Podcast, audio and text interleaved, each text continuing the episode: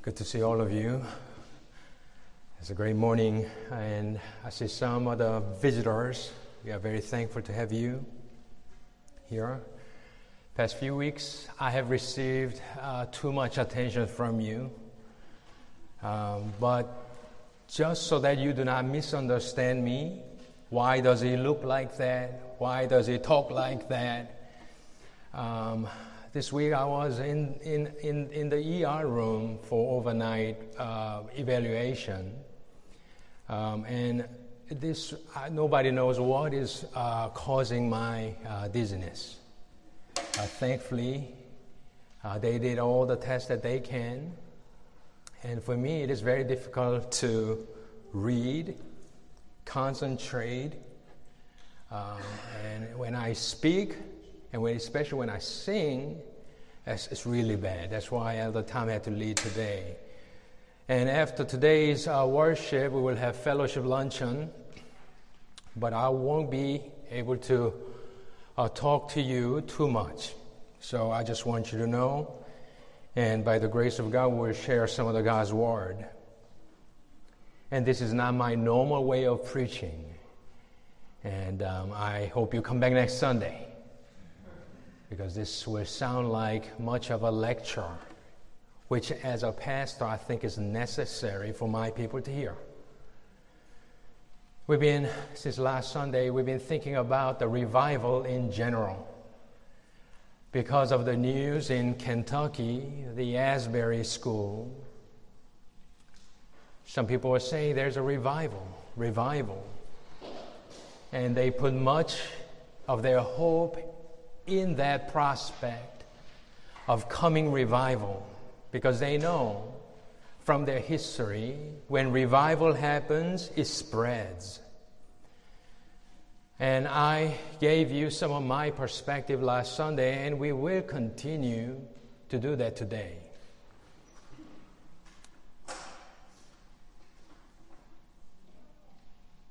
If you at least paid attention in your high school time. When I came here when I was 17, one of my favorite classes in the high school was history. Why? Because compared to my own home country's history, which we say about 4,000, 5,000 year old, much of the history is lost. But American history you have the documents.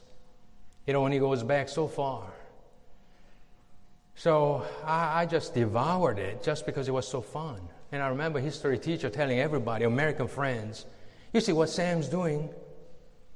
He's making 105 with extra points. what are you guys doing? You're making 70s, 80s.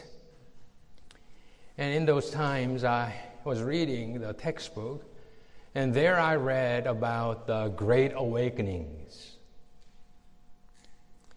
And as I said last Sunday, they were studying Jonathan Edwards' sermon, Sinners in the Hands of an Angry God.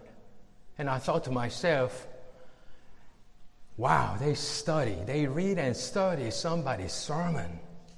What an amazing feat that is. And I was a Christian. I was very excited. I read the first great awakening, there's a second great awakening, and so on. And that's all there was. And there was a re- religious revival in the past. So, do you remember those accounts when you read those accounts? I highly suspect anyone is studying in your own life right now, reading first oh, or Great Awakening or the Second Great Awakening, the accounts, sermons, things like that. You are too busy.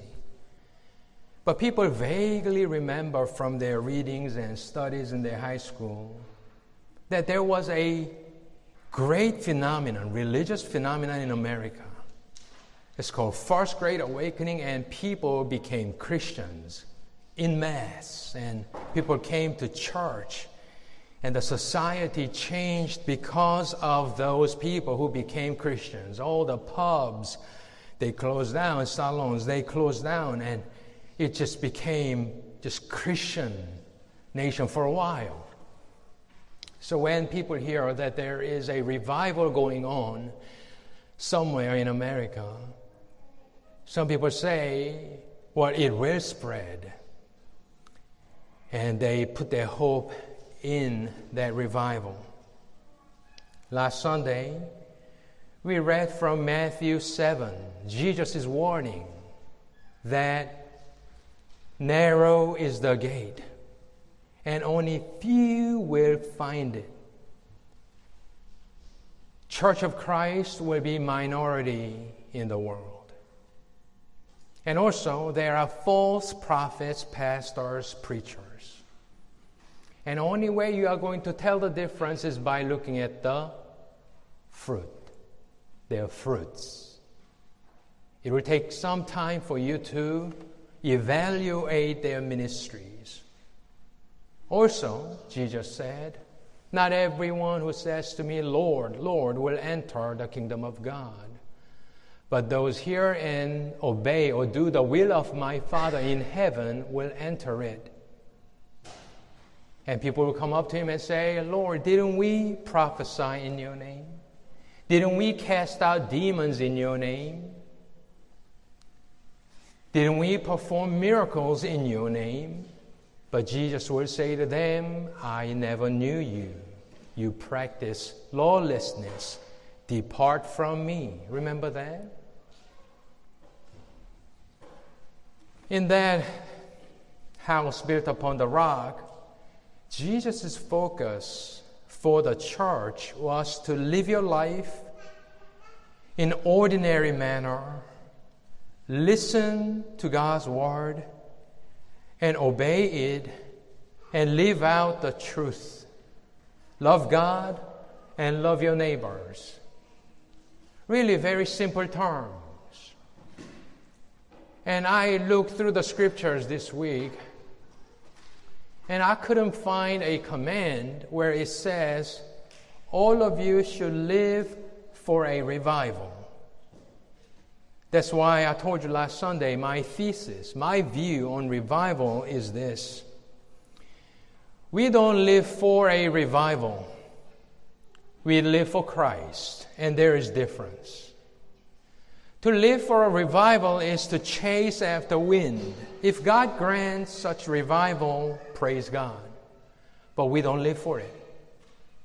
We don't say, and what's wrong with our church? What's wrong with our Sunday worship? It is boring, it's not fun. There's no satisfaction. And my key verse was Colossians 2:10. It says, "And in him you have been filled." Christ alone will satisfy your deepest longings in your life, nothing else. Nothing else. I dare say revivals will not satisfy you.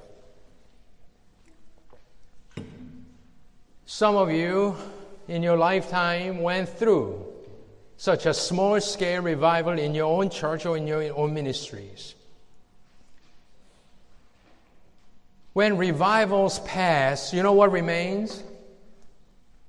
Do you know what remains when that revivals come and go? What remains after that? What remains after the revival is local churches. By and large, many parachurch ministries they go away. But the local churches they stay and you will always find handful of faithful Christians filling the pews in those churches. I became a Christian from a parachurch ministry. I lived for the conferences and all the missions, all the exciting ventures. But when I came to a seminary, I read the scriptures and I went to a local church and served which was very different from my early stage of my Christian life. It was filled with exciting events. But as I was serving a church, I saw the glory of a local church where pastor goes up into the pulpit day in and day out. His preaching was a normal preaching, nothing remarkable, but he will read a verse and he will exposit it and he will pray. He will come down Elders will pray, deacons will pray, people will serve. They will go to missions, they will evangelize, they will pray songs. Next Sunday he comes, he goes up, he comes down. Next Sunday he goes up, he comes down. And I was looking at that and I saw, wow, that is that is amazing. So one of my friends who grew up together tried to recruit me to their parachurch ministries. I told them humbly, I'd rather serve a local church, a local congregation. When revival comes and goes, local church will stand. Yes, there are plenty of churches will shut down and go out of existence. But by and large, the tenacity of a local church is an amazing thing. And I argue for Live for a normal Christian life. You come to a church. You listen to the Word of God. You participate in the means of grace. When there's a prayer meeting, go to prayer meeting. When there's such an event, go and obey.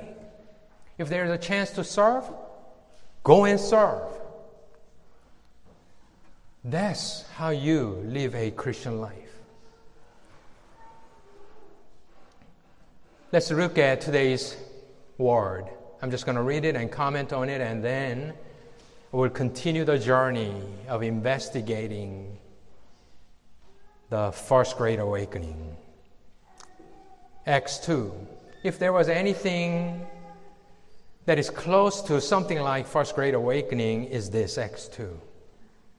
But we do not go to God's word through the lens of first or second or third or fourth or fifth great awakenings. We begin from the Word and we evaluate everything else from this perspective. Do not make that mistake, trying to find something that you see from the history and go to the Word. We begin from it. This is the norm. So then, those who had received His Word, you see, Word did everything. They were baptized. And that day there were added about 3,000 souls. What happens afterwards? And they were continually devoting themselves to the apostles' teaching and to the fellowship, to the breaking of bread, and to the prayers. And fear came upon every soul, and many wonders and signs were taking place through the apostles. And all those who believed were together and had all things in common. And they began selling their property and possessions and were dividing them up with all as anyone might have need. And daily, devoting themselves with one accord in the temple and breaking bread from house to house they were taking their meals together with gladness and sincerity of heart, praising God and having favor with all the people. And the Lord was adding to their number daily those who are being saved. Listen to James, where the focus is. Therefore, be patient, brothers, until the coming of the Lord. That second coming of Jesus. Until then, what? Be patient. Behold, the farmer waits for the precious fruit of the soil, being patient about it, until he receives the early and late rains. You too, be patient. Strengthen your hearts, for the coming of the Lord is at hand. What about Peter, who preached that great sermon in Acts 2? And as a result of it, as God opened their hearts up, 3,000 people, and what you have just read, what does he say in 1 Peter? Does he say, Wow, we had a great time together, didn't we? Pray that Acts 2 will happen over and over again. Do you find that? You read through 1st and 2nd Peter. Just a sample here. Therefore, having guarded your minds for action, being sober in spirit, Fix your hope completely on the grace to be brought to you at the revelation of Jesus Christ. You see, New Testament does not ask for us to live for a phenomenon. If, God, if God grants such mass convergence, praise God. But that's not what we are living for.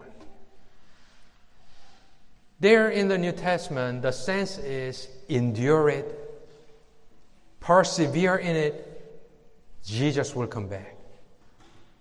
That's the message. And I will live it here. That's what God asks all of His saints to live their lives in such a manner. What I want to do for the remainder of our time is to continue the story that we began. Most of people, including pastors, they have very romantic view of the revival.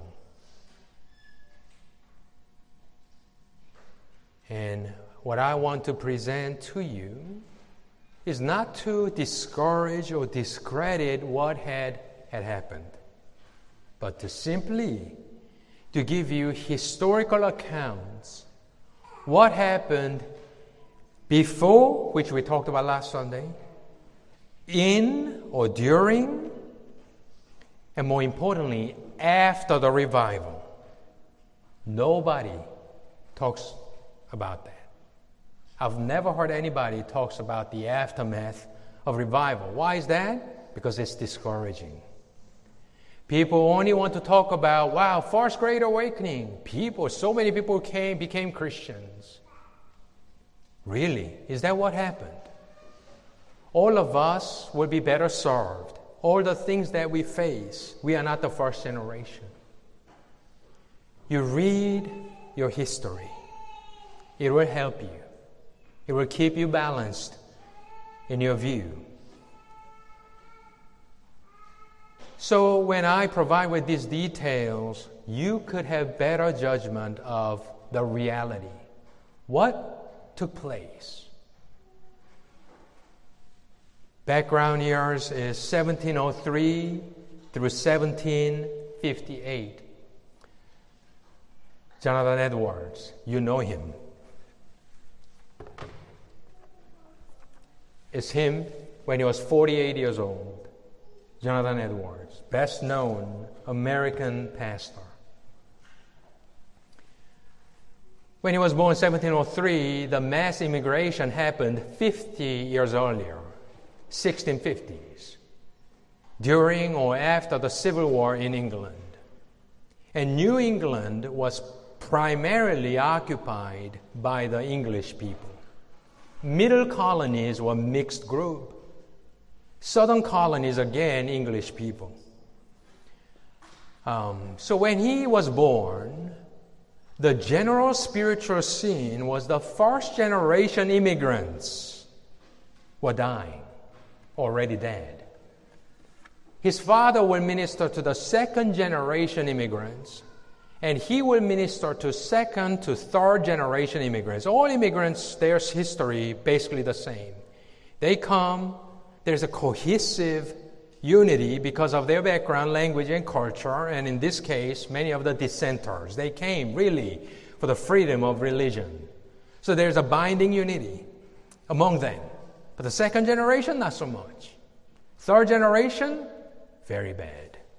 So that's the background. He was born in Connecticut. And when he was 23 years old, after graduating from Yale College, after one year of ministry in Manhattan, he was called by his grandfather's church in Northampton. Northampton really is in Massachusetts, but really that is through the Connecticut River Valley, and all the sin, as I told you, is through the Connecticut River Valley. Last year, when I was in uh, Presbytery, I was talking with Tom, and in our table there was Dick Garber. And I was asking a bunch of questions to Dick, And he talked about his family history, how his lineage comes from Germany. And they settled in Hartford and all the great uh, uh, Connecticut River Valley and all the German speaking people, very, basically American history. So that's him. So he goes to his father's church, his father's, I mean, grandfather's church. His name was Solomon Stoddard. People called him a pope because his church was big, about 1,200, 1,300 people. His, fa- his grandfather was 83 years old. He wanted to retire. He was 23 years old, very young man. He goes up to that ministry. About eight years in his ministry in Northampton, as we talked about last Sunday, there was a sudden and surprising work of God. And it was 1734 to 35. The first Great Awakening is 1739, 40, 41. By 42, it stops. So, my point last Sunday was there really was no such thing as great wind from heaven suddenly blowing down upon the earth and people becoming Christians in mass. It never really happened that way. Prior to the great first great awakening, there were many local churches and pastors who were preaching the gospel, and people were being converted in like normal Sunday worship. That's how it began. And he says, therefore, we think about, wow, how did it begin? Great surprising work of God. He says, five or six people were converted. Five or six, that's it. That's how it began. And over and over again, he says it was among the professors. That's Christians, professing Christians. It never really happened to the pagans, non believers. How could they? Think about it. How could non Christians become suddenly a Christian? Unless they are listening to God's word. So there is no such thing again like spiritual wind blowing. There's no such thing as people walking down the street and suddenly being converted into a Christian. No, it all begins from local congregations. It was not just his church, though we know about him because he wrote about it and he became famous because of that. Listen to some of the numbers across New England. First Great Awakening is really New England area.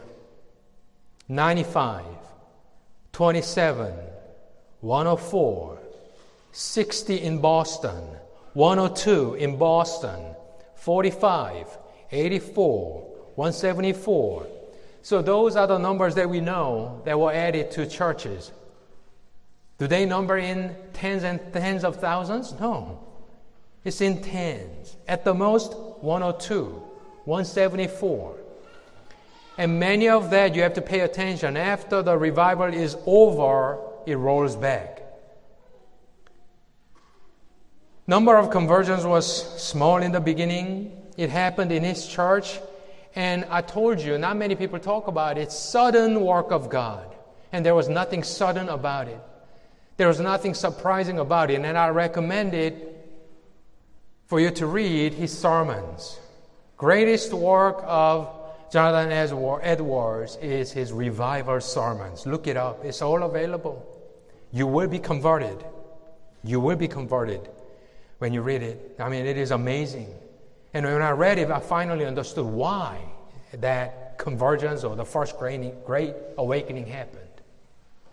Good, faithful pastors were preaching in such a powerful way. So, if you would ask me, what is a revival? Good revival? I would say that which happens in a local church. Christian life is to be lived out in a local church. I'm not saying that because I'm a pastor. You chase after any other conferences and ministers, your favorite figures, whatever, it will not, that's not a normal way. Some people attend multiple churches. That's not a normal Christian life. So, if you would ask me, good revival is that which happens in a local church. People in the church coming to Christ. Because there are plenty, each congregation always, they, it has a number of unconverted people attending that church, always. So those people coming to Christ, that's the revival. Already professing Christians, they are awakened, that's a revival. You pity the lost souls outside of the church, that's the revival. So those are the good revivals. Now, let's talk about the aftermath. What happened? I thought about this. Should I talk about it? Um, and I would, because I want to give you a realistic picture of what happened. A lot of local congregations are experiencing the same thing. But it is not simply conversions that were happening, but there was a manifesting of outward distress by the people, which looks very similar to Pentecostal church events. And Jonathan Edwards is defending that true work of God is always mixed with the work of Satan. That's religious affection. You read it, that's all he does. He's put in a position where he is always and constantly defending, and which I, when I was young, I bought it, but at my age, I really don't like that. Because he's constantly telling them to distinguish between the true pearls from counterfeit pearls. And like we read from Matthew 7, it is very difficult to tell. But by 1752, opposition grows. There are a couple of parties. One party is basically anti Calvinists. People, ministers who didn't just like what was happening. Anti Calvinists. Lloyd Jones, in his work in the, on the Puritans, in his Puritan conferences that was held in 1950s in his own church, Westminster Chapel in London, his observation is always sharp. And one of the things that stuck in my mind is this. He asks, was there any revival among the Unitarians? Was there among the Anglicans ever there was a revival among the Anglicans? Was there anything like revivals that we read among the Lutherans? He says no. As far as he knows, there was no such thing among the Unitarians, Anglicans, and Lutherans. And he talks about various reasons why. But by and large, if you read the history, there were no revivals, anything close to this among the Arminians. I just want you to know that. If you don't know what that is, it's okay. But usually, this kind of, at least first great awakening, was mostly by the Calvinistic preachers. You go home and, go home and read those revival sermons by Edwards. So some people do not like it. Simply they just hate it. But there there were also good Calvinists who were concerned about some of the emotional excesses they saw. I would too.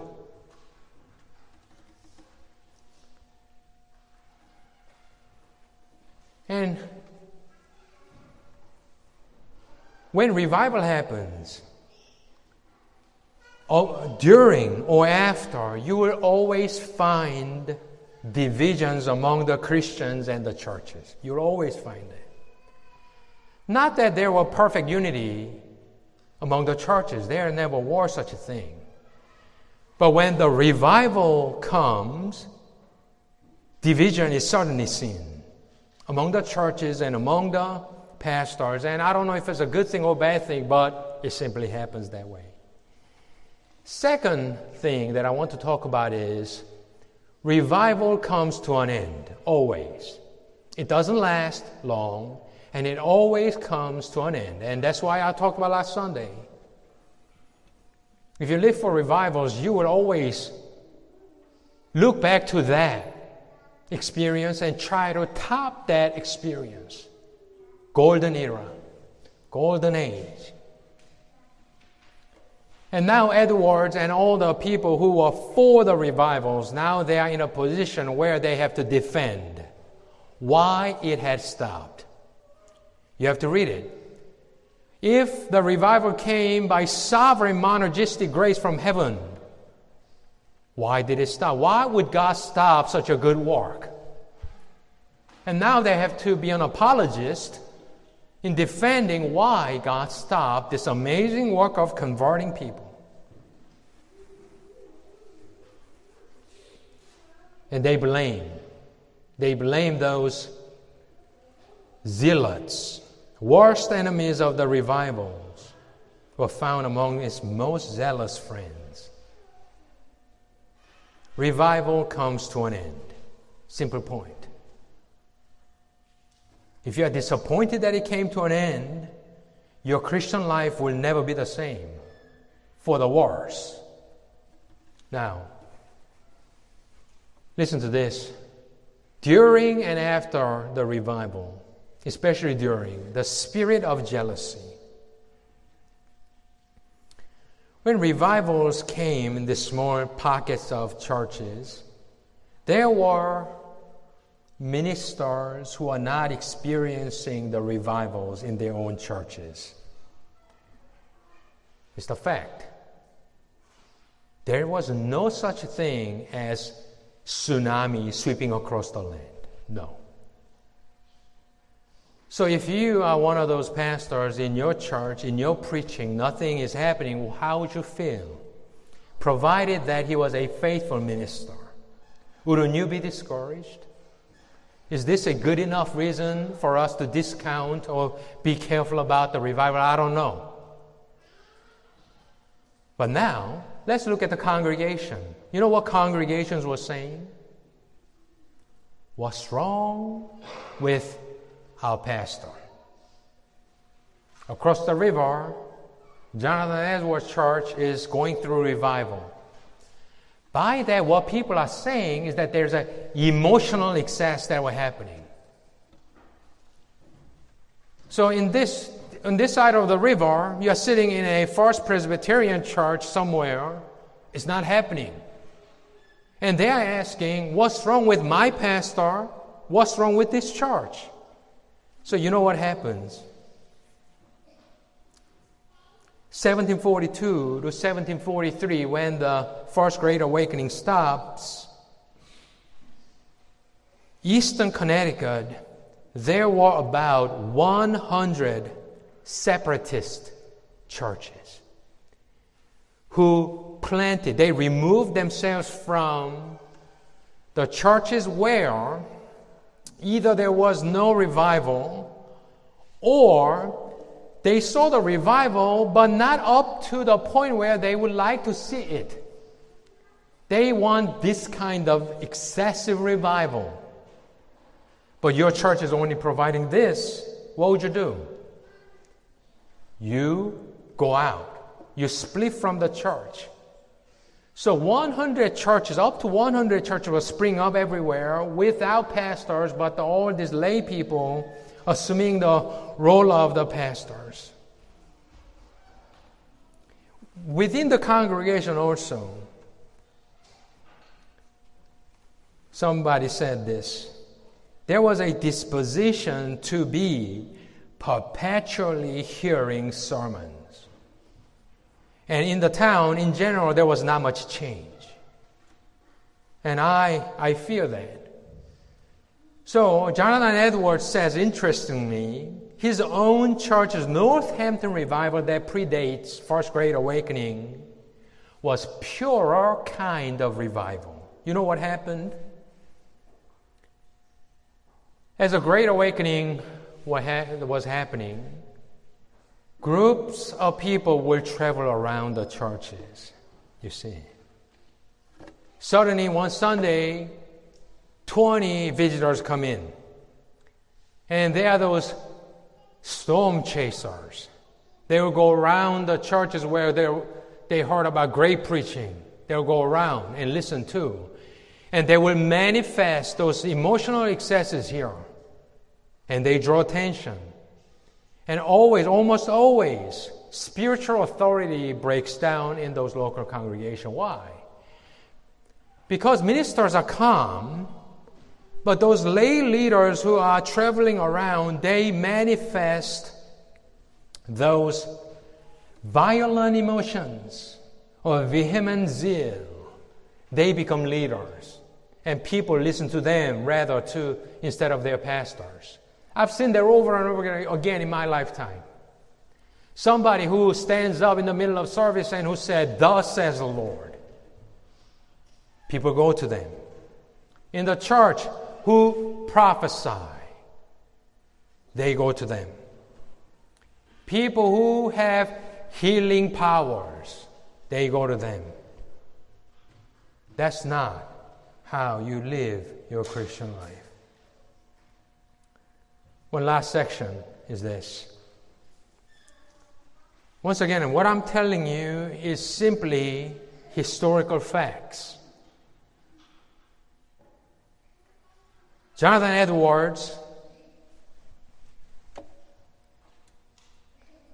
20 years into his ministry in Northampton, suddenly comes to realize that he cannot receive members into the church, communicant members who are allowed to take the Lord's Supper without asking for their personal faith in Christ.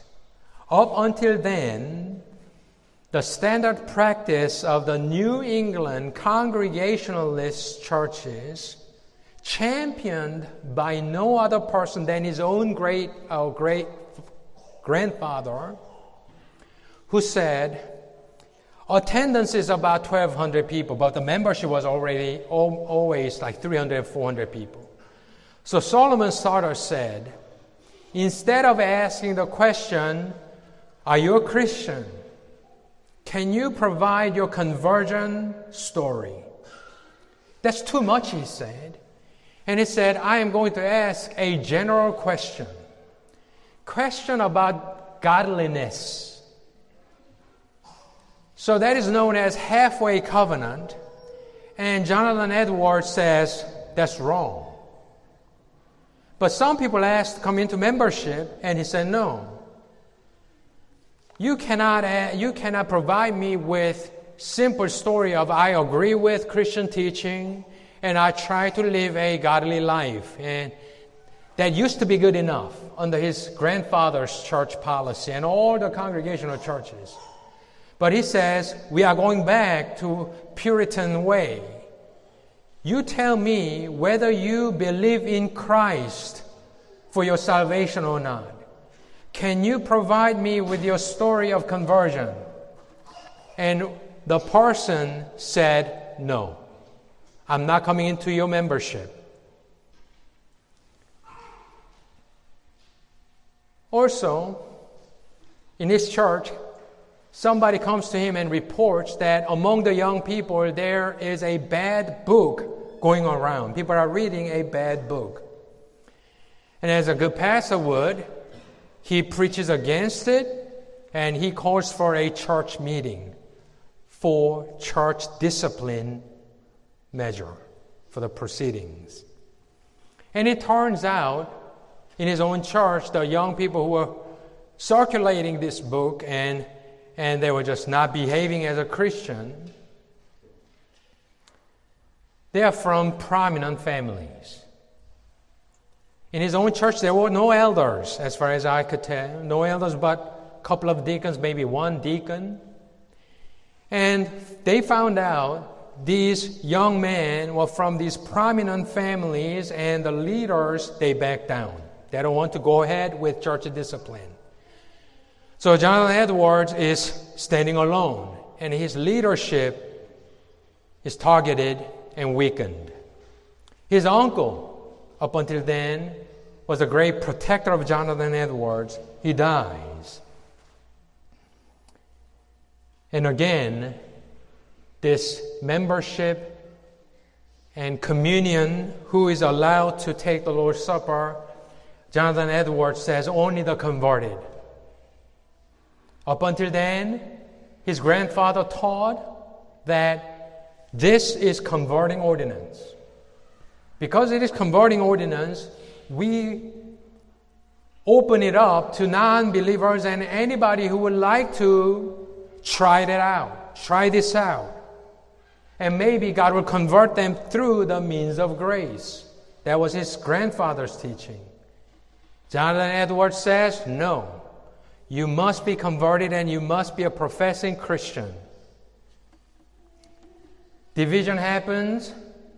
Few months of proceedings against Jonathan Edwards. And there was a church voting.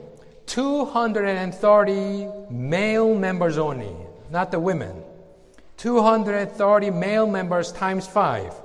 That's the average, average number of uh, family in a family. So 1,000, 1,200 people. 230 male members vote him out. After 23, 23 years of his ministry, so he was 46, 45, 46, he's voted out from his own church. When I heard Jonathan Edwards' story in my seminary, I never heard about this. It was all about religious affection, how great his sermons were, how great his treatises were. But he's voted out. And I will not go into the detail, but only thing that I want to point out is this. Younger Sam will immediately try to defend Jonathan Edwards because he's famous, he's well known, and we think we know him. But 40 something Sam will not defend him. When there is a such thing as that, you have to look at both sides. You have to be patient. You have to listen to the both sides of their arguments why, what happened. And I could see faults from both sides. But again, I will save it for later. Only thing that I want to draw your attention is this 17, this is 1750, his farewell sermon. It is preserved. You can read about it. What did a great revival a decade earlier do for the sanctification of the Northampton people? That's my question. Brothers and sisters, that kind of one time great revival experience, they do not sanctify you. You may have greater conviction of salvation. It is a good thing. It is a good thing. If you came to Christ like that, like me, you will forever remember that. And you'll forever stay in the church of Christ. But as far as sanctification goes, None of those revivals will sanctify you in a sense. Why is that?